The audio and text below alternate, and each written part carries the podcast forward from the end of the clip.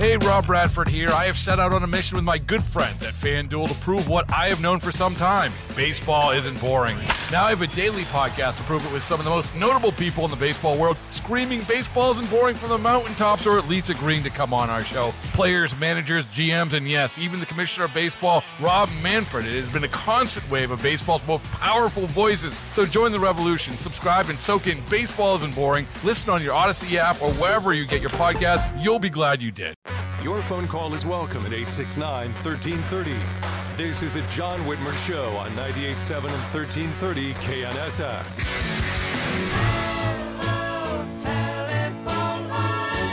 Welcome back to the John Whitmer Show on 98.7 and 1330 KNSS. Want to remind you to stay informed with up to the minute news by downloading the Audacy app or telling Alexa or Google Home to play KNSS radio. And make sure you like and follow the John Whitmer Show Facebook and Truth Social pages and follow me on Twitter at John R. Whitmer to get all the latest updates on the show. Make sure you tune in next Sunday. We've got a great show planned. Former Texas Senator Phil Gramm will join us.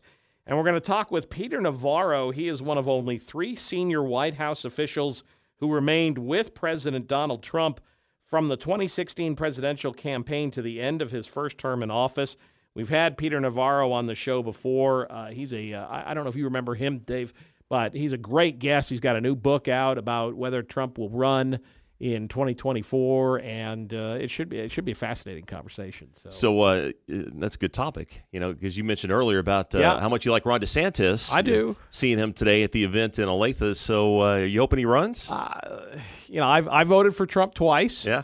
Um, and and if he if he were to make it through and be the general nominee, I would absolutely vote for Trump again. Okay. But if there was a primary between Ron DeSantis and Donald Trump, I would vote I would vote for Ron DeSantis. Is that right? Now, why is that? Um, you know, my my gut says you lose once. Um, I, I'd like to try something new, and and, Yeah. and I also think, much as I like Donald Trump's policies, there are some you know, factors that maybe you know that he just he energizes the Dems so much. He does.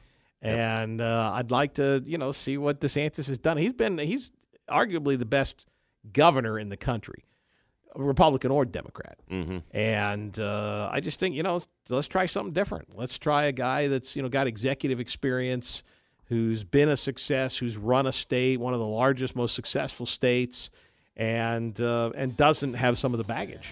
Right. I, I would love to see a debate between those two. Oh, to see how they differentiate. Could you imagine? Yeah, Yeah. I, you know, and, and you know, I wonder if he's got small hands. I mean, you know, I mean, can you imagine that debate? Right. Uh, it, it'd be fascinating. Uh, yeah, both of them are good. Both of them are solidly conservative.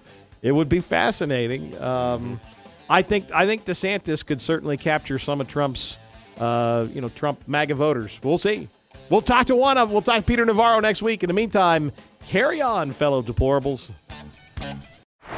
Baseball is in full swing. NBA playoffs are heating up, and your NFL team is gearing up for training camp. Listen to the latest on the teams you love here on the Audacy app. The biggest sports radio stations in the country, providing unrivaled local coverage of their teams, all in one place. Exclusive interviews with players, coaches, and team executives, streaming live and always available on demand. Stay in the know with your favorite teams right here on the Audacy app.